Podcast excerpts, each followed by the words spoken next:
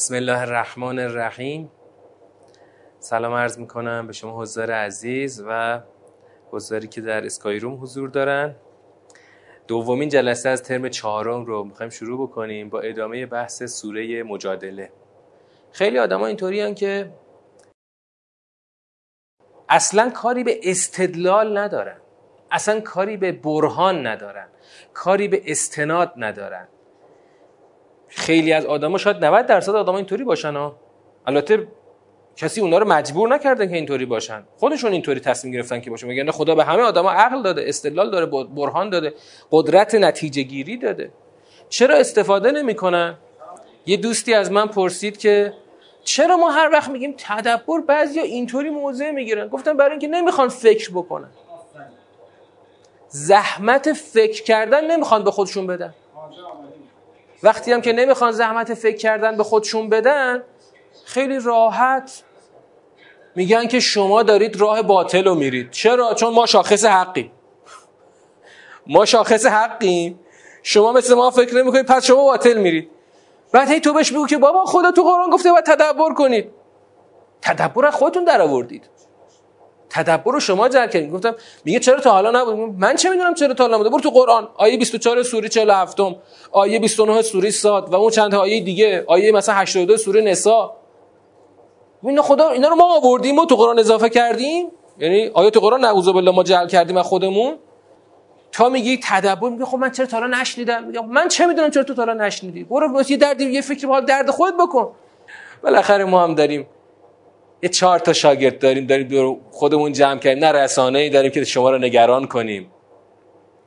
نه کسی از ما مثلا یعنی نه ما جای مشهور هستیم که بخواید شما فکر کنید که فردا نگران باشید. تشیع داره به خطر میفته در اثر درس دادن قرآن و اینا. خلاصه زیاد احساس خطر نکنید. ما خیلی شاید خطرناک نباشه مخصوصا اینکه ما اصلا اصلا تو فاز تقابل نمیریم. اصلا سیاست هوشمندانه استاد اینه که اصلا تو فاز تقابل استاد نمیره. آقا هر کی مخالفه بیاد ما صحبت کنیم. چرا فوش میدی؟ چرا مثلا به رگبار میبندی؟ آقا شما اشکال داری ابهام داری و در این فضای نبود استدلال و برهان از قرآن هم خیلی نمیشه حرف زد. من تجربه کردم این تو ماه مثلا هرچی تو این توییتر نوشتم اصلا اصلا کسی گوشی برای شنیدن استدلال نداره. حتی آدمای با سواد. یعنی من می‌دونم این کسی که الان به من بازخورد داده مثلا خوش دکترا داره. خودش مثلا آدم آدم صاحب اندیشه است. اما میگم آقا اینجا به این دلیل به این دلیل حرف شما غلطه. اصلا نمیشنوه. ما تو قرآن ما تو تدبر چی رو یاد بگیریم؟ باید یاد بگیریم. هم حرف رو بی دلیل قبول نکنیم و هم یاد بگیریم استدلال دینی بر اساس قرآن رو. اولا حرف رو بی اساس قبول نمی کنیم اما دوما از خود قرآن باید یاد بگیریم که آقا چجوری باید از ادبیات قرآن استفاده کرد برای دفاع از دین؟ این مدل که بین ما رایجه باید استفاده کنیم. مثلا این آیه نوشته همین آیه اول مثلا قد سمع الله قول التي تجادلك فی زوجها. مثلا میگیم این داره چی رو ثابت می‌کنه؟ خب به چه دلیل آخه؟ منم بهشون میگم. میگم بابا اقلا پنج خط. من فقط به پنج خط که اکتفا کردم. میگم یه سوره پنج خطی رو بیاین شما بشنوین. نظامشو دلیلشو استدلالشو یاد بگیریم. بعد بیاین بگین تدبر جعل ماست اختراع ماست. مثلا ما یه چیز از خودمون داریم بار می‌کنیم رو قرآن. شما حتی به اندازه پنج خط از قرآن چیزی یاد ندارید. وقت چجوری می‌خواید بگید که قرآن ما داریم حرف مفت می‌زنیم؟ شما که بی سوادی دارید حرف مفت می‌زنید دیگه. حاضرم نیستید که پنج خط بشنوید. ما جلسه قبل رسیدیم به کجا؟ رسیدیم به آیه این آیه هفت خوندیم هفتم خوندیم رسیدیم به آیه هشت. خب الان ادامه آیات رو میریم. هنوز تو دور اول هستیم و باید که بریم ببینیم که بس از اتمام دور اول تازه بعد ببینیم سوره چند سیاق داره دلایل جدایی و یا اتصال رو بررسی کنیم و بعد تازه بریم سراغ جنبندی بیایم ادامه بحثمون. خب توی سیر آیات یک تا هفت از بحث از چی شروع شد؟ از شکایت یه زنی پیش پیامبر اکرم که آقا این شوهر ما خلاصه تو بیا به داد من برس از سر این شوهر از دست این شوهر. تو آیه اول هنوز هیچ نشانی نبود که شکایت سر چیه؟ بر چی این زن اومده شکایت کرده؟ شکایت برده در واقع پیش پیامبر اکرم. تو آیه دوم تازه خدا گفت که یه بحثی هست به نام زهار. یه بحثی در واقع یک رسم جاهلی. یک رسمی در عرب جاهلی بوده به اسم زهار. با این رسم هر وقت که خلاصه یه دفعه می‌زدن به سیم آخر یه دفعه زنشون رو به مادرشون تشبیه می‌کردن و با این تشبیه زنه رو دیگه در واقع مثلا طلاق دادن و دیگه طلاقی هم که قابل رجوع هم نبوده. مثلا بعدش طرف آتیشش میخوابیده پشیمون می‌شد راه راهی نداشته برای بازگشت. یک رسم جاهلی که خدا در این سوره به شدت می‌خواد با این رسوم مقابله بکنه و حکم دین رو جایگزین اونها بکنه. البته ما تو این سوره خواهیم دید که اصلا دعوا سر زهار نیست. دعوا خیلی جدی تر از اینه. بعد اومدیم جلو خدا کفارش رو گفت و بعد یه دفعه اومدیم در آیه 6 در همین آیه 6 یه دفعه خدا یه بحثی رو اون آورد وسط به اسم نجوا.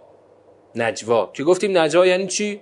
درگوشی حرف زدن. حالا این درگوشی حرف زدن لزوما به این معنا نیست که شما دهن تو برید در گوش طرف صحبت بکنی.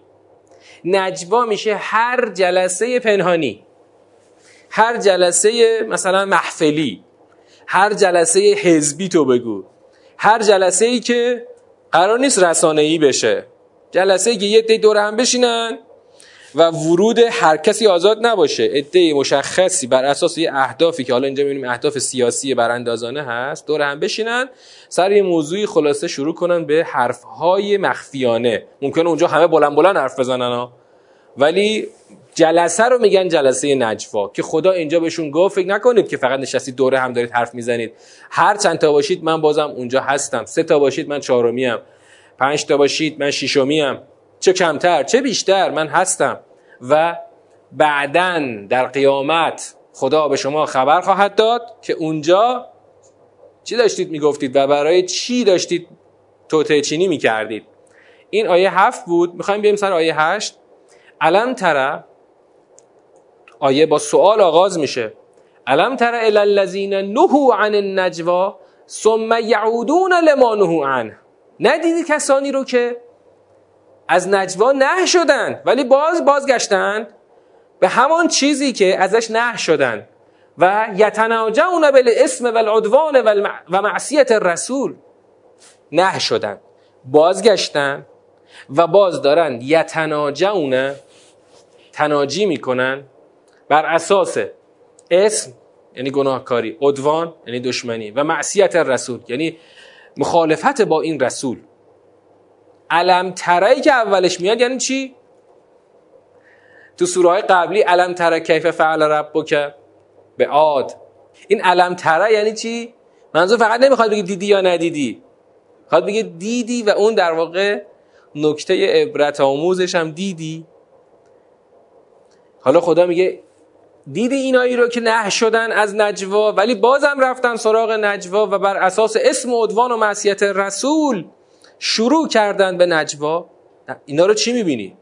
و خدا انگار داره یه جوری اینا رو رسوا می‌کنه که فکر کردید خدا خبر نداره رفتید نشستید دور هم بر اساس اسم و عدوان و معصیت رسول دور هم نشستید دارید حرفای در گوشی می‌زنید ادامه و ازا جاو که حیو که به ما لم که به الله این آیه بسیار بسیار دقیقه چرا دقیقه؟ چون این آیه رو اگر در سیر معنا کنیم معنایی کاملا متفاوت با آنچه که در ترجمه ها نوشته شده خواهیم دید آیه دقیقا چی میگه؟ چون پیش تو آیند تو را تحییت گویند تحییتی که الله تو را با آن زنده نداشته است تحییت گفتن یعنی چی؟ مثلا سلام علیکم حال شما چطوره؟ خدا شما رو زنده نگه داره درود مثلا اینطور چیزا. یعنی جملاتی که حاکی از اون زنده باده. مثلا ما می‌خوایم که آرزوی سلامتی و زندگی می‌کنیم برای شما. میشه تهیت خب؟ خدا میگه وقتی میان پیش تو تهیت میگن. که اما به ما لم که به الله. نه به آن چیزی که خدا تو را با آن زنده نگه داشته است. اونایی که این آیه رو خارج از فضا و سیر آیات معنا کردن. چی معنا کردن؟ ها؟ آره اینا مثلا به که بیان بگن محترمانه بگن سلام علیکم دارن میان میگن مثلا سلام علیکم. مثلا زشت دارن به شما تحیت میگن. اما حالا ما می‌خوایم این معنا رو رد بکنیم. چرا؟ چون به سیر می‌خوایم توجه بکنیم. سیر کلام چیه؟ سیر کلام کسانی هستند سخن از کسانی است که اینها با اینکه نه شدند از اینکه مجالس پنهانی داشته باشند بازم رفتن مجالس پنهانی تشکیل دادن و وقتی هم که مجالس پنهانیشون بر اساس اسم عدوان و معصیت رسوله اما وقتی میان پیش تو میان سلام می‌کنن. اما به چیزی که خدا تو را با آن زنده نداشته است. شما می‌خوام اینو این سوال جواب بدید. آقا کسی که رفته یواشکی یه مجلس پنهانی تشکیل داده بر اساس گناهکاری و دشمنی و سرپیچی از پیامبر اکرم. وقتی میاد جلوی پیامبر اکرم منطقا حکم می‌کنه چجوری سلام کنه؟ یعنی عقل حکم می‌کنه که چجوری سلام کنه؟ منطق حکم می‌کنه که ظاهر مسئله رو کاملا حفظ کنن. چرا که لو نره که اینا رفتن چه مجالس پنهانی تشکیل دادن؟ مجالسی که تازه نهی شده بودن. تو مجالسی که دارن توطعه چینی می‌کنن. عقل حکم می‌کنه وقتی میان پیش پیغمبر اکرم خیلی هم گرم صمیمی بدون هیچ ابهام و شبهه و کاملا موجه و سنگین و با وقار سلام کنن. اتفاقا خدا همینو داره میگه. سلام می‌کنن. به تو تهیت میگن اما نه به, این، نه به چیزی که خدا تو را با آن زنده نگه داشت. یعنی اینها دارن ظاهرا میگن خدا تو را زنده نگه دارد. حیا کله یعنی خدا تو را زنده نگه دارد یه جور دعاست دیگه. یعنی زنده باد. اما خدا داره میگه که چی؟ یعنی می‌خواد بگه پشت کلام اینا هیچی نیست که خدا اینو خدا تو رو با حرفا اینا زنده نگه نداشته. خدا می‌خواد بگه این تهیت اینها تو خالیه. هرچند ظاهرش خوشگل باشه. ظاهرش خیلی رسمی محترمانه اینا باشه. چون این می‌خواد بره تو مجالس نجوا بشینه. بر اساس اسم و عدوان و معصیت رسول کارش بکنه. باید ظاهر قضیه رو درست حفظ بکنه. جالبم شاهد ما هم باز ادامه آیه است. ادامه آیه توجه کنید. خیلی جالبه. بعد میگن که و یقولون فی انفسهم لولا یعذبون الله به ما نقول. چی می‌خواد بگه؟ میگه در درون خودشون میگن که چرا خدا به خاطر اون چیزی که ما گفتیم ما رو عذاب نمی‌کنه؟ لولا یعذبون الله به ما نقول. خیلی جالبه. یعنی توقع داشتم. اگر که ما تو دلمون مثلا داریم میگیم مرده باد ولی در زبان داریم میگیم زنده باد چرا خدا ما رو از عذاب نمی‌کنه؟ اگه این راست میگه که مثلا پیغمبر خداست و مثلا هر کس با او مخالفت کنه دچار عذاب میشه. پس چرا ما عذاب نشدیم؟ و این رو شاهدی بر چی می‌گیرن؟ حقانیت خودشون که پس معلوم خبری نیست. پس این جمله ای که بعدش اومده شاهدی دیگر بر این که اینها در دل داشتن چیز دیگه میگن یعنی خودشون دارن انگار تصدیق می‌کنن که ما یه چیزی گفتیم ولی در دلمون که باور نداریم که در دلمون که باور نداریم که وقتی داریم میگیم زنده باد خدا تو را زنده بدارد. در دلمون داریم میگیم مرده باد. پس خدا ما رو عذاب نمی‌کنه؟ اما خدا بهشون یه حسابی رو براشون صاف می‌کنه. میگه حسبهم جهنم و یصلونها فبئس المسیر جهنم برای آنها کافی است. چه پس چه بد سرانجامی است. جهنم براشون کافیه. تا خدا فعلا شما رو بهتون عمر داده مهلت داده. فعلا خدا نه شما رو عذاب می‌کنه نه جهنم میبردتون. اما جهنمی رو خدا برای شما کنار گذاشته که همون براتون کافیه و چه بد جایگاهیه پس معلوم میشه هر کسی که برخلاف امر دستور خدا مبنی بر جمع کردن اون مجلس پنهانی گوش نکنه و بره دوباره دور هم جمع بشن و بر اساس گناهکاری و دشمنی و سرپیچی از رسول جلسه پنهانی تشکیل بدن خدا حتما براشون یه جهنمی رو کنار گذاشته و این براشون کافیه. تو آیه بعد خدا می‌خواد خطاب رو برگردونه به خود مؤمنین. یا ایوه الذین آمنو اذا تناجیتم فلا تتناجوا بالاسم والعدوان و معصیت رسول دقیقا همون سه کلمه اینجا تکرار میشه. مؤمنین. الان خدا می‌خواد با توصیه به مؤمنین صف مؤمنین رو از کفار جدا کنه. مؤمنین وقتی که می‌خواید تناجیتون تناجی بکنید. تناجی یعنی چی؟ ببین سه تا فعل رو گفتیم تو این سوره هستش. یعنی این فعل فعل نجوا در سه باب در این سوره به کار رفته. اون سه باب هفته پیشم گفتم فکر کنم. درسته؟ یادتون میاد؟ هم مفاعلش هست هم تفاعلش هست خب؟ و هم موسولاسی مجردش هست. حالا اینجا وقتی میگه ازا تناجیتون کدوم وجهشه؟ هنگامی که با یکدیگر نجوا می‌کنید. ببین تناجا یا تناجا مناجات. مناجات باب مفاعله مناجات یعنی چی؟ مناجات با خدا میشه راز و نیاز. نه مناجات تو عربی مخصوص خدا نیست. مناجات در عربی مخصوص خدا نیست. شما می‌تونی با یه آدم مناجات کنی. حالا این مناجات یعنی چی؟ نجوا کردنی که شما داری یه چیزی رو القا می‌کنی شما داری یک سخنی رو در مثلا پنهانی در گوشی داری میگی خب فعل بعدی جالبه فلا تتناجو تتناجو چه بابیه؟ ها؟ تفاعله تفاعل با مفاعله فرقش چیه؟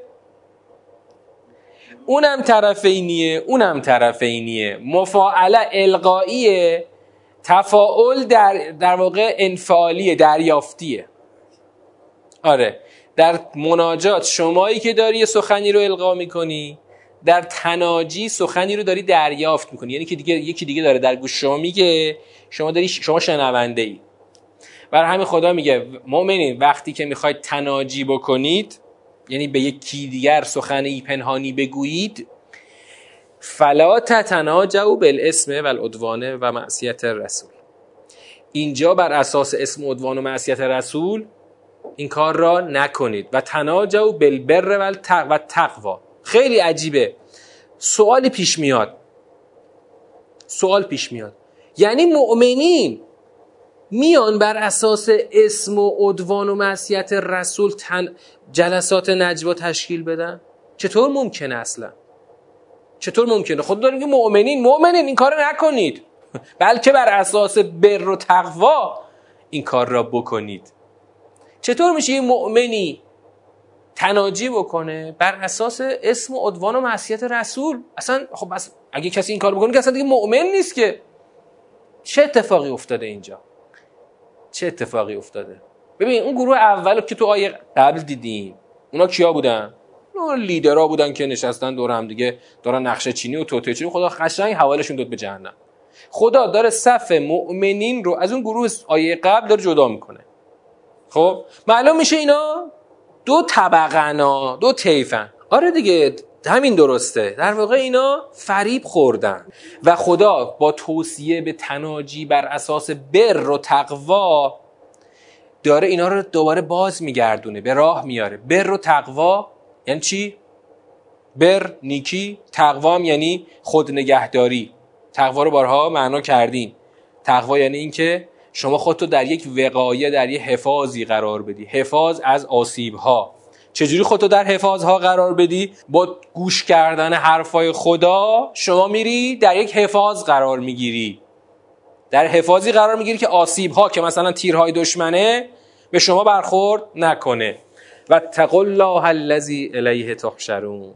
تقوای خدایی رو داشته باشید که به سوی او محشور می‌شوید.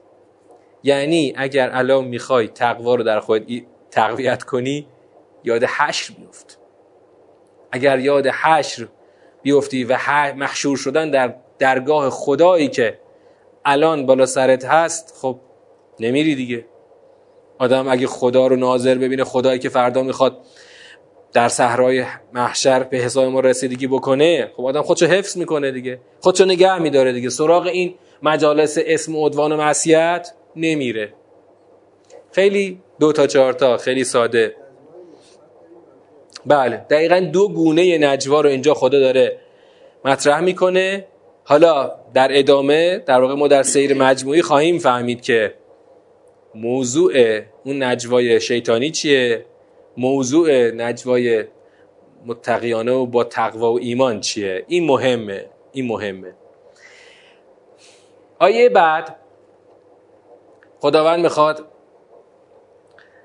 ریشه این نجواهای شیطانی رو بگه و, و قرض شیطان رو از این نجواها بگه. انما النجوا من الشیطان. لیحزن الذین آمنوا و لیس بضارهم شیئا الا باذن الله و علی الله فلیتوکل المؤمنون.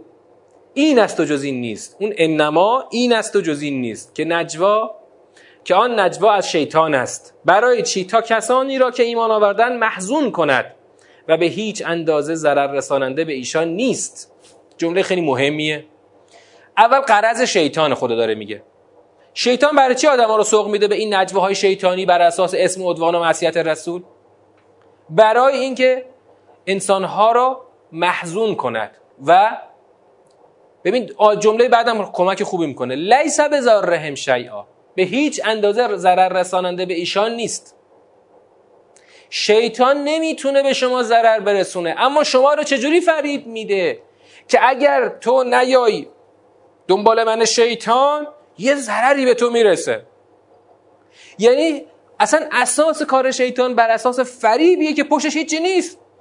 شیطان داره به تو مثلا میگه اگر نیای به حرفم گوش ندی یه ضرری بهت می‌رسه ولی هیچ وقت نمی‌تونه به شما ضرر برسونه. و اگر چرا خدا میگه الا به اذن الله. خدا میگه الا به اذن الله تا خدا نخواد که به کسی ضرر نمی‌رسه که. خدا هم نخواسته که از جانب شیطان به شما ضرری برسه. چرا میگه علی الله فلیتوکل المؤمنون؟ توکل اصلا یعنی چی؟ تفک... توکل عربی. باب تفعله توکل. ببین یه چیز داریم توکیل یه چیز داریم توکل. در واقع توکیل همون چیزش میشه؟ تفعیلش میشه. اون میشه تفعلش. مؤمنین بر خدا توکل کنن اون پذیرش رو باید توش لحاظ بکنیم. یه کسی میاد توکیل می‌کنه یکی میاد توکل می‌کنه. توکیل یعنی وکیل گرفتن. توکل یعنی اینکه حالا که وکیل گرفتی اون اثر وکیل گرفتن رو بپذیر که خدا هرچی برای تو اراده کرد تو قبول بکنی. پس خب مؤمنین باید بر یعنی اگر این جمله رو خدا اینجا برای این گفته که اگر بر خدا توکل بکنی هیچ وقتی که فریب این ترسی که شیطان به دل شما میندازه رو نخواهی خورد. فریب این ترسی که شیطان از تبعیت نکردنش که یه ضرری به شما برسه نخواهی خورد. اگر به خدا توکل کنی اتفاق برات نمیافته. خب همین چی دارن به هم میگن و ما در دور جنبندی قشنگ در میاریم. چی دارن به هم میگن؟ نه اینکه ما بخوایم چیزی اضافه بکنیم ما از سیر سوره در میاد. باشه. مهمترین سوال این سوره هم همینه. مگه دنبال چیان که اینقدر خدا براشون خط های سختی کشیده؟ این مهمه. این مهمه. حالا میریم جلو. خود خدا هم هی کدای بیشتری میده. این قشنگ خودشو نشون میده. اما یه چیزی رو الان فهمیدیم ها. چی الان فهمیدیم که خدا انگار خیلی مشکل داره با مجالس نجوا؟ خیلی مشکل. داره صاف حوالهشون داده به جهنم. میگه حواستون باشه گول شیطان رو نخورید. مؤمنین نباید برن توی مجالس شرکت کنن. حالا تازه الان دستورات بعدی رو ببینید. یا ایها الذین آمنو اذا قیل لکم تفسحوا فی المجالس اینم آیه این آیه هم از همون آیاتیه که به شدت اشتباه معنا شده. چون در سیر معنا نشده. ما الان به راحتی در سیر معنا می‌کنیم. خیلی هم قشنگ در میاد. ای کسانی که ایمان آوردید چون به شما گفته شود در مجالس جای بکشایید پس جای باز کنید. یفسح الله لکم. خدام تا خدا برای شما جا باز بکنه. ففسحو یفسح الله لکم. اگر شما جا باز کنید خدا برای شما جا باز می‌کنه. و اذا قیل لکم انشزو اگر بهتون گفته شد که برخیزید پاشید شما هم چیکار کنید؟ برخیزید. فنشزو یرفع الله الذین آمنوا منکم والذین اوتوا العلم درجات. تا الله آنان را که آنان را از شما که ایمان آوردند و علم داده شدن درجاتی رفعت دهد. والله به ما تعملون خبیر. خیلی این آیه عجیبه. می‌دونید چرا؟ چند تا موضوع رو خدا با هم داره مطرح می‌کنه. در نگاه اول اینا توی فاز نیستن. توازن نداره این موضوعات. چرا؟ اول آیه چی گفت؟ گفت آقا اگه گفتن جا باز کنید جا باز کنید. اگرم گفتن پاشین برین پاشین برین چیزی بیشتر از این نیست که. همینه دیگه. آقا اون شوزو اول گفتن تفسهو ففسهو اون شوزو فن شوزو. این دو تا دستور بسیار ساده است. جا باز کنید جا باز کنید. گفتن پاشید برید پاشید برید. خب؟ یه دفعه خدا میگه یرفع الله الذین آمنوا منکم والذین اوتوا العلم درجات. اصلا فاز حرف یه دفعه رفت بالا. این چجوری ممکنه؟ باید یه انسجامی داشته باشه دیگه. وقتی کسی انسجام رو قبول نداشته باشه در قرآن این از سوره مجادله از اون سوره هایی که انسجام رو خیلی در فاز بالایی به ما نشون میده. از همون اول سوره که خدا بحث حدود رو مطرح کرد این بحث انسجام رو در سوره میشه دید و همینجا مخصوصا همینجا. آقا شما اگر انسجام رو قبول نداشته باشی میگه آقا جون خدا تا این اوله تا اینجایی که گفت فنشوزو داره در چی صحبت می‌کنه؟ ادب مجلس. ادب مجلس. ادب مجلس حکم می‌کنه که وقتی گفتن جا باز کن جا باز کن. آقا میشه جا باز کنید ایشون؟ بیان بشینن. اصلا یا اگر گفتن که آقا فعلا مجلس تعطیل خب آقا پاشید برید دیگه. وقتی کسی نگاه انسجامی نشته باشه این آیه اینطوری معنا می‌کنه. آقا وقتی گفتن مجلس تمام چرا دارن خاموش می‌کنن پاشید برید دیگه. این بنده خدا صاحب مجلس خب خونه زندگی داره دیگه. همینطور نشستین اینجا دور دارم گرده گرفتین. همین معنا میشه ها. فقط همین. خب بعد اگه معنا اینه پس چه ربطی داره به اینکه اوت العلم درجات یرفع الله الذین آمنو؟ چه ربطی داشت آخه؟ خدا که خدای حکیم که بی ربط حرف نمی‌زنه. نعوذ بالله. پس خدا اگر در کمال حکمت داره سخنی رو میگه حتما این اول آیه با آخر آیه ربط داره. همچنان که اول سوره با آخر سوره ربط داره. چیه ربطش؟ یه ربط روشن. یه ربط روشن. ببینید من می‌خوام گام به گام جلو بریم با هم. گام به گام. ببینید این گام به گام فایدهش اینه که ما روش تحلیل رو یاد می‌گیریم. وقتی به قسمت دوم آیه نگاه می‌کنیم می‌بینیم خدا داره از رفعت مقام کسانی که به آنها علم داده تازه علمم داده شده اوتل علم. از رفعت مقام کسانی که بهشون علم داده شده داره صحبت می‌کنه. خب این که واضحه. الذین اوتل العلم درجات. باید دستور اول آیه با این رفعت مقام به اون صاحبان علم چی داشته باشه؟ ربط داشته باشه ربطش چی می‌تونه باشه؟ ربطش چی می‌تونه باشه؟ حالا اینجا برای اینکه ربط رو بهتر بفهمیم به آیات قبل هم نگاه بکنیم آیات قبل آیات قبل دعوا سر چی بوده؟ دعوا سر اینکه آقا یه دی نه شدن بازم رفتن مجلس نجوا تشکیل دادن یه دی مؤمنینم. بیچاره ها از همه جا بیخبر رفتن قاطی اینا شدن و بر اساس همون اسم مدوان دارن میرن. قاطی این لیدرهای جریان برانداز میشن. آقا اینجا یه دفعه خدا اومد که آقا جون اگه تو مجلس گفتن جا باز کنید جا باز کنید.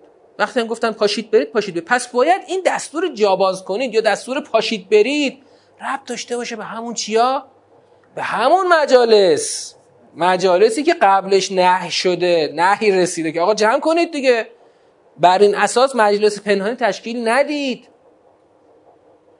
اگر این به اون ربط داشته باشه ما کم کم می‌تونیم بفهمیم که آقا یه دفعه خدا میگه جرفع الله الذین آمنوا منکم. خدا بالا می‌بره. خدا صاحبان علم رو رفعت مقام میده رفعت درجه میده. یعنی در یک پیوند منسجم این مجلسی که داره دستور میاد یا کلا جمعش کنید یا یه نفر رو بین خودتون جا بدید این همون مجلس هست. و ثانیا اینکه کسانی که به این امر توجه کنن و این دستور رو به جا بیارن اینا حتما خدا درجاتشون عالی می‌کنه. معلوم میشه بازم اولا که مسئله خیلی مهمه. مسئله خیلی مهمه که اگر کسی به دستور ففسهو یا فنشوزو گوش بده و عمل بکنه خدا رفعت بش میده. صرفا یک ادب مجلس نیست بلکه یک مسئله بسیار مهمه. بسیار مهم میشه از همون اسم عنوان و معصیت رسول میشه فهمید. حالا اینا که الان گفتم مقدمه است تا میریم توی دوره جنبندی اینها رو بیشتر باز می‌کنیم. والله به ما تعملون خبیر. یا ایها الذین آمنو این سومین یا ایها الذین آمنوست. برای سومین بار خدا می‌خواد مؤمنین رو به راه بیاره. معلوم میشه مؤمنین این وسط راهشون گم کردن. یا ایها الذین آمنو اذا ناجیتم الرسول فقدموا دقت کنید باز همون فعل سه تا فعلی که گفتم. ناجیتم. بابش چیه؟ مفاعله. بابش مناجاته. اذا ناجیتم الرسول.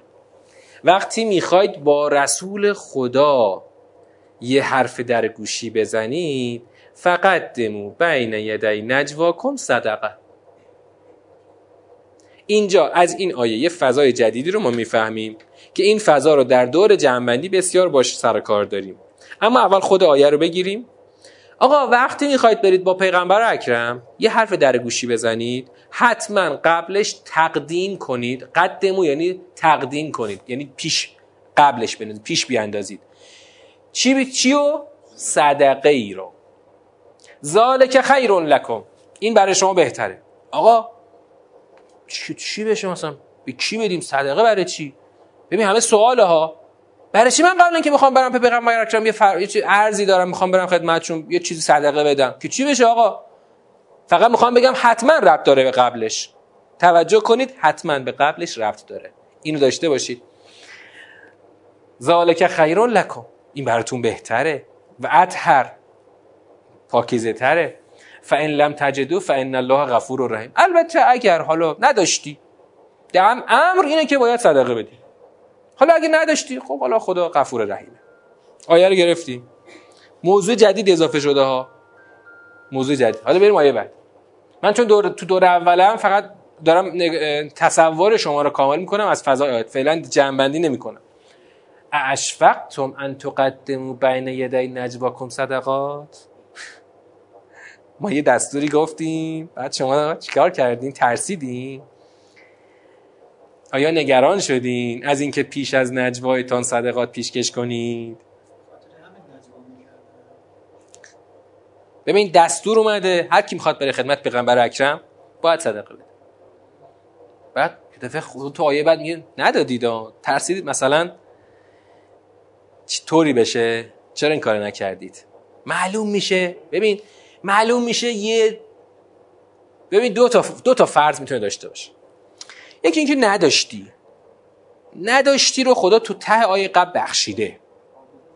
پس شما نداشته نیستید. چون اونایی که پول نداشته باشن هنوز یه ارزی داشته باشن اونا رو خدا استثنا کرده. اما وقتی میگه اشفقتم ان تقدمو بین یدی نجواکم صدقات نه اینکه شما نداشتیم بلکه تا این دستور اومده همتون جا زدید. ترسیدید که مثلا یه دفعه اتفاقی که نمی‌خواید بیفته. پس اینا اونا نیستن که پول نداشتن و جز معفوف ها در واقع تبسره هستن. اینا اون تبسره یا نیستن. اینا همونن که باید صدقه بدن. جز ندارها نیستن. باید صدقه بدن ولی ندادن. اما چرا ندادن؟ نگران شدن از اینکه پیش از نجواشون صدقات پیشکش کنن؟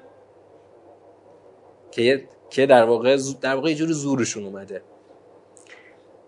فان لم تفعلوا و تاب الله علیکم فاقیموا الصلاه و آتوا الزکات و اطیعوا الله و رسوله و الله خبیر بما تعملون خیلی باز عجیبه.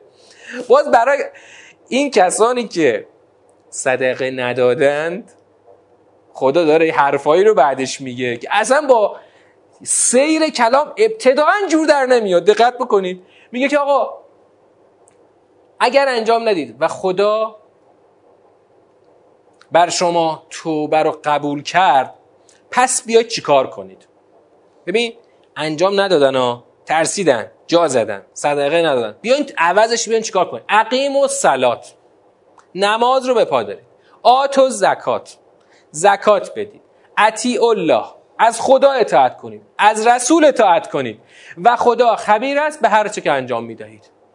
ربطش چیه؟ بازم این سوال پیش میاد که خدایا ربطش چیه؟ تو داشتی می‌گفتی یه جا زدن دیگه. خب آقا جا زدن اختیارش داره نمی‌خواد برسن آقا اصلا بنده هیچ فرمایشی ندارم. ارزی ندارم. صدقه هم نمیدم پیش پیغمبر هم نمیرم پس چرا بعدش خدا میگه تاب الله خدا توبتون رو قبول کنه برید نماز بپادارید و هم زکات بدین و از خدا و رسول اطاعت کنید آقا چه ربطی به هم داره؟ ربط خیلی روشنی خواهد داشت. بازم در دور جنبندی. ولی فقط اجمالا این که معلوم میشه اون دستور به این که صدقه بدید. تا این قبل اینکه برید خدمت پیغمبر اکرم اون دستور برای یه عده خیلی سنگین تموم شده. انقدر سنگین تموم شده که جا زدن. نه اینکه نداشتن ها. نه اینکه نداشتن. داشتن. نمی‌خواستن این کارو بکنن. و عوض این که یعنی خدا در برای جبران این مسئله داره کلی مسئولیت های سنگین می‌ذاره که ببین باید تراز باشه ها. ببین تراز. تراز تو این بنایی چیکار می‌کنه؟ شیب رو معلوم می‌کنه دیگه. اینجا اون باید تراز باشه. چی با چی تراز باشه؟ عمل جایگزین نسبت به اون چیزی که به خاطرش باید صدقه می‌دادن باید تراز باشه. باید توازن داشته باشه. چیزی که به خاطرش صدقه باید می‌دادن باید انقدر پرحجم و پرمعنا و سنگین می بوده که خدا گفته خب حالا که اگه انجام ندادید اگر خدا توبتون رو پذیرفت بیاین در عوض مثلا نماز بپادارید و زکات بدین. آخه دقت کن نماز و زکات و اطاعت از خدا و رسول دایرش انقدر بزرگه که شاید کل دین رو در بر بگیره. مگه دین نماز چون رکن بحثای عبادی نمازه. رکن وظایف اجتماعی زکات. و همه اینا تجلیش باید خودشو در قالب اطاعت از خدا و رسول نشون بده. خب؟ شما می‌تونید تمام دستورات خدا رو تو این چهارتا بیارین دیگه. فردی اجتماعی و ولایت مداری همه بس اون موضوع پشت صدقه و صدقه که برای نجوه باید می‌دادن چقدر باید پر معنا پر وزن باشه که توازن داشته باشه همتراز باشه. با این چهار تا دستور که خیلی پر حجم و غلیظه. پس اینم داشته باشه علم تر الذین تولوا؟ فضا می‌خواد عوض بشه. دقت کنید فضا می‌خواد عوض بشه. علم تر الذین تولوا قوما غضب الله علیهم. یه علم تره داشتیم اونجا دیگه درسته؟ آی چارده ندیدی کسانی رو که قوما غضب الله علیهم را تولی کردند؟ قوما غضب الله علیهم. اینا رفتن اونا رو تولی کردن. تولی یعنی چی؟ پذیرفتن ولایت. باب تفعله. ولایت اونا رو پذیرفتن. ندیدی اینا رو؟ ما هم منکم. اونا که جز شما نیستن. ولا منهم. جز شما نیستن از آنها هم نیستن. پس قوما غضب الله علیهم گروه دیگری هستن. اینجا داره خدا پروندهشون رو باز می‌کنه. یحلفون علی الکذب و هم یعلمون. بر دروغ قسم می‌خورن در حالی که خودشون می‌دونن. پس خدا پرونده گروه دیگری داره باز می‌کنه. ببین چرا میگم سورهای سیاسی اجتماعی عناصر روی میز خیلی متعدد میشه؟ اینه. شما اول سوره رو با چی شروع کردی؟ با پرونده زهار شروع کردی. شکایت یه زنی پیش پیغمبر. هی خدا هرچی اومدیم جلو پرونده های بیشتری رو میز باز کرده. هنوز جمع نشده ها. هنوز داره باز میشه هنوز. یه پرونده جدید قوما غضب الله علیهم هستن که نه جز شما نه جز اونان که دروغ هم میگن و خودشون هم می‌دونن. اعد الله لهم عذابا شدیدا انهم ساء ما كانوا یعملون. الله برای آنها عذاب شدید آماده کرده است زیرا آنان قطعا بد است آنچه عمل می‌کردند. اینجا در واقع خدا خط نشون کشید برای قوما غضب الله علیهم. پس ببین قوما غضب الله علیهم خیلی تکلیفشون رو خدا یک سره کرده از همین بی بسم الله. خدا عذاب شدید براشون مهیا کرده. بعد دیگه چی؟ اتخذوا ایمانهم جنتا فصدوا عن سبیل الله. این آیه کجا داریم؟ غیر از اینجا؟ خیلی آیه قشنگه آره حالا خواهیم رسید. تو همین ترم خواهیم رسید بشه. سوگندهای خیش را سپری قرار دادند. از سوگند سپر درست می‌کنن. یه سپر درست می‌تونین سپ... سوگندی که خودشون می‌دونن دروغه. بر دروغ قسم می‌خورن. از این قسم ها سپر درست می‌کنن که بیان چیکار کنن با این سپرهاشون؟ پشتش سنگر بگیرن. دو عن سبیل الله. راه خدا رو ببندن. راه خدا رو ببندن. فلهم عذاب مهین. عذاب خار کننده برای اینها هستش. دقت کنید پس اینجا قوم غضب الله علیهم خیلی پرونده سنگینی دارن. در دور جنبندی می‌رسیم. دور جنبندی الان فقط پرونده ها رو تو ذهنتون جمع باز شده نگه دارین تا دو تو دور جنبندی همه رو بریزیم رو هم دیگه. لن تغنی عنهم اموالهم ولا اولادهم من الله شیئا. وقتی کسی کارش به اینجا برسه دیگه نه مالش نه ثروتش نه خدم و حشمش. یعنی ببین اموال همیشه تو قرآن نمادی است از ثروت اولادم همیشه نمادی است از قدرت و نفوذ اجتماعی. ثروت و قدرتشون هیچ فایده به حالشون نداشت. اولای که اصحاب النار هم فیها خالدون. نه اموالشان نه اولادشان. هرگز در برابر الله از ایشان رفع نیازی نخواهد کرد. آنان مصاحب آتشند ایشان در آن جاودانگانند. ببین باز ببین اینا این تکلیفشون اینقدر راحت خدا یه سره کرد. یه رفتن ولایت اینها رو پذیرفتن. حالا ولایت رو ما معنا خواهیم کرد تو این سوره که تولی قوما غضب الله علیهم دقیقا یعنی چی؟ بریم. یوم کی خدا این در واقع عذاب رو برای اینا اجرا خواهد کرد؟ همون عذابی که چی؟ درش جاودانه هستن. یوم یبعثهم الله جمیعا. همان روزی که همه رو خدا یک جا مبعوث می‌کند و برمیانگیزد. بعد جالبه اونجا می‌خوان باز با قسم کار خودشون رو درست کنن ولی فایده نداره. فیحلفون له کما یحلفون لکم و یحسبون انهم علی شیء الا انهم هم الکاذبون. پس برای خدا سوگند می‌خورند چنان که برای شما سوگند می‌خورند و گمان می‌کنند یحسبون انهم علی شیء. یعنی چی؟ انهم علی شیء یعنی استوارن. روی چیزی که محکم می‌تونه اینا رو حفظ بکنه. انهم علی یعنی بر یک موقعیت محکمی قرار گرفتن و خیالشون راحته. انهم علی خدا میگه نه اینطور نیست. خودشون فکر می‌کنن که علی شیء بر یه چیز محکمی وایستادن. الا انهم هم الکاذبون. حتی همه چیشون دارن دروغ میگن. هم قسماشون دروغه هم اون تصوراتشون همه چیشون دروغه. استحوذ علیهم الشیطان فانساهم ذکر الله. خب اینا بی بدبختا چرا به این درکه افتادن؟ شیطان بر آنها چیره شد. وقتی شیطان بر آنها چیره شد فانساهم ذکر انسا انساهم ذکر الله. دقت کنید به بابش. یعنی چی انساهم ذکر الله؟ انسا ینسی انسا این تو فارسی نداریم. تو فارسی معادلش رو نداریم. اما تو عربی داریم. متعدی فراموش کردنه. در واقع باید بگیم فراموشاندن. در واقع اینا کاری کردن این شیطان کاری کرد که ذکر خدا رو اینا فراموش کرد. در واقع شیطان ذکر خدا رو از آنها فراموشاند.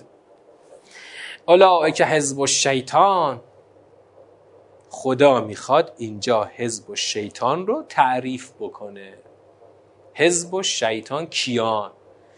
همین کسانی که در واقع شیطان رو پذیرفتن بر آنها چیره شد شیطان یاد خدا رو از یادشون برد اینا حزب و شیطانن الا ان حزب الشیطان هم الخاسرون. حالا البته ببین این تعریف الان تعریف اولیه است. تو سیر معناش خیلی چند برابر هم میشه. ضریب می‌گیره هستن الان تعریف اولیه رو بگیر. حزب و شیطان کسانی هستند که شیطان بر آنها چیره شد یاد خدا رو ازش از یادشون برد و اینا خسارت زدگانن. اینا حزب و شیطان هستن و اینا خسارت زدگان. اما تو سیر تازه معناش چند برابر بیشتر میشه. اولئک همول خاسرون دقیقش رو باید بگیم باید بگیم خسارت دیده. اما تو فارسی خسارت زده با خسارت دیده شاید خیلی فرق نکنه. اما اگه خیلی دقیق بخوایم بگیم باید بگیم خسارت دیده. خاسر یعنی کسی که خسارت خودش اسم فاعله خسارت رو خودش به بار آورده. ما هنوز شاید تا چهار پنج جلسه با این سوره کار داریم. سوره مجادله بسیار نظام دقیق و پیوسته داره. پرونده های بازش هم زیاده. اینا رو باید هم با هم جمع کنیم. الان حزب شیطان خدا اضافه کرد. دوباره الان اینجا یه ارجایی از ارجایی به صدر سوره می‌خواد بکنه. خدا دقت کنید. ان الذين یحادون الله. کسانی که در مقابل حدود الله و رسولش حدود تعیین می‌کنن. یادتونه جلسه قبل چی معنا کردیم؟ حادده یحادد و محادده. میشه حاده یحاد و محاده یعنی خدا گفته این اون میگه نه من میگم این. در برابر حدود خدا حدود تعیین می‌کنن. الان این کده ها یحادونه کده ها کد چیه؟ کد اتصال به صدره. صدر سوره رو من الان دیگه تکرار نکردم این جلسه دیگه. یحادون الله و رسول اولئک فی الازلین آنان در ذلیل ترین ها هستند. ازلین ازل اسم برتره زلیل ترین آنها فل ازلین در زلیل ترین هستن یعنی چی؟ یعنی این زلیل ترین رو اگر یک موقعیتی شما فرض بکنی همین کسانی که دارن در برابر حدود خدا حد تعیین می‌کنن اینها در همون زلیل ترین هستن. دقت کنید حرف تا حالا سر چی بود تا اینجا تو سیر؟ تو سیر حرف سر کسانی بود که داشتن مجالس نجوا تشکیل می‌دادن. پس باید احتمالا خروجی مجالس نجوا همین حزب تبدیل شدن به حزب و شیطان باشه. حالا این چجوری اتفاق افتاده؟ فرایندش چیه رو باید جنبندی بکنیم. کتب الله لبن انا و رسولی. شما فکر کردید مثلا می‌تونید بر خدا غالب بشید. خدا نوشته اصلا. این حقیقت رو نوشته که من حتما حتما غلبه خواهم کرد. لعقلبنه رو نوشتیم حتما حتما. چون یه لام سرش داره. یه نون مشددم. اون نون دو تا نون که شد یه نون مشدد آخر سه تا تشدید داره. سه تا تأکید داره. پس حتما حتما حتما غلبه خواهم کرد. انا و رسولی. من و رسولانم. ان الله قوی عزیز. ببین خدا اینجا که الان زمان پیغمبر اکرم که یه رسول الان هست. چرا میگه انا و رسولی؟ معلومه که پیغمبر اکرم ادامه سلسله انبیاست. ان الله قوی عزیز. یعنی انگار معلوم میشه که اونا از قبل این اراده رو داشتن که بر خدا چیره بشن. اما خدا اراده کرده که خودش و پیامبرانش بر اون شیطان رو داره دستش چیره بشه. خدا قوی عزیز است. خب؟ و حالا میریم به آیه پایانی. این آیه پایانی رو بخونیم تا دور اولمون تموم بشه. تا این جلسه رو تموم کنیم. آیه آخرم دقت کنیم. همه اینا رو تو ذهنتون باز نگه دارید تا جلسه دوشنبه. لا تجد قوما یؤمنون بالله والیوم الاخر یوادون من حاد الله و رسوله. خدا اون بحث تولی رو که مطرح کرد الان می‌خواد تکمیلش بکنه. پیدا نمی کنی لا تجدو. قوما یؤمنون بالله قومی را که ایمان آوردن به خدا و روز آخرت یوادون من حاد الله که ابراز مودت کنند با کسی که در مقابل حدود الله و رسولش حدود تعیین کرده. من حاد الله. این کلمه حاد یحادون نخ تسبیح این سوره است. این تو این آیه آخرم باز تکرار شد. باز هم در همون یعنی همین کدی که از اول سوره رو داشتیم در این آیه آخری هم خدا می‌خواد تکرار کنه. هر کس که حاد الله یعنی هر کس که در برابر حدود خدا حد تعیین بکنه خدا چیکار می‌کنه؟ می‌خواد بگه مؤمنان با او مودت یعنی رابطه دوستی نباید برقرار بکنند. ولو کانوا آباءهم هرچند که پدراشون باشن او ابناءهم. یا پسراشون باشن او اخوانهم یا برادراشون باشن او عشیرتهم یا اصلا کس و کار و فک و فامیلشون باشن. اولئک کتب فی قلوبهم الایمان و ایدهم به روح من. آقا خیش و قومی و رابطه فامیلی و پدری و برادری و اینا اصلا یعنی چی؟ اگر کسی تو این دار دسته شما حاد الله بود به هیچ دلیلی نباید باش رابطه مودت برقرار بکنید کتب فی قلوبهم الایمان و ایدهم روح من و یدخلهم جنات تجری من تحت الانهار خالدین فیها رضی الله عنهم و رضوا عن اولئک حزب الله. اولئک حزب الله. حزب شیطان رو که آیه قبلش معنا کرد. خب آقا حزب شیطان که اون بود حزب الله کیان؟ این آیه آخر. تعریف جامعی از حزب الله هست. الا ان حزب الله هم المفلحون. هرچند آنان پدرانشان یا پسرانشان یا برادرانشان یا عشیرهشان باشند آنان خدا در قلبشان ایمان را نوشت و با روحی از جانب خیش تاییدشان فرمود و داخلشان می کند به جناتی که از زیر آنها نهرها جاری است در آن جاودانگانند. الله از ایشان راضی است. آنان نیز از او راضی هستند. آنان حزب الله هستند. آگاه باشید حزب الله همان رستگارانند بله. حزب الله حزب شیطان هر کدوم با تعریفشون. حالا این تعریف رو ما ببین دور اول رو خوندیم. ما در جلسه بعد سوره رو به سیاق ها تقسیم خواهیم کرد و هر پاراگراف رو جنبندی خواهیم کرد. الان این پرونده های باز رو قشنگ تو ذهنتون زنده نگه دارین تا روز دوشنبه. ببین الان چند تا اضافه شد دیگه تو این جلسه. جلسه اول پرونده زهار بود. بعد بلا فاصله بحث حدود الله مطرح شد. بعد بحث نجوا مطرح شد. نجوایی بر اساس اسم عنوان و معصیت رسول مطرح شد. بعد خدا سه تا سه بار مؤمنین رو مورد خطاب قرار داد. مؤمنین رو در واقع جمعشون کرد که در نقلتن به اون مجالس نجوا. بعد خدا اومد بحث یک قوم یک گروه و دسته جدیدی رو مطرح کرد به اسم قوم غضب الله علیهم. ویژگی های این قوم غضب الله علیهم رو گفت که اینا با خدا چه دشمنی هایی دارن. اینا تصورشون که بر خدا پیروز بشن. بعد از این هم خدا چیکار کرد؟ دو گروه رو تعریف کرد. حزب شیطان و بعدش هم حزب الله رو تعریف کرد. و نخ تسبیح هم همون بحث حدود الله هستش. اینها مفردات این سوره است. انشاءالله در روز دوشنبه ما بعد از سیاق بندی وارد سیر جنبندی خواهیم شد. و السلام علیکم و رحمت الله و برکاته.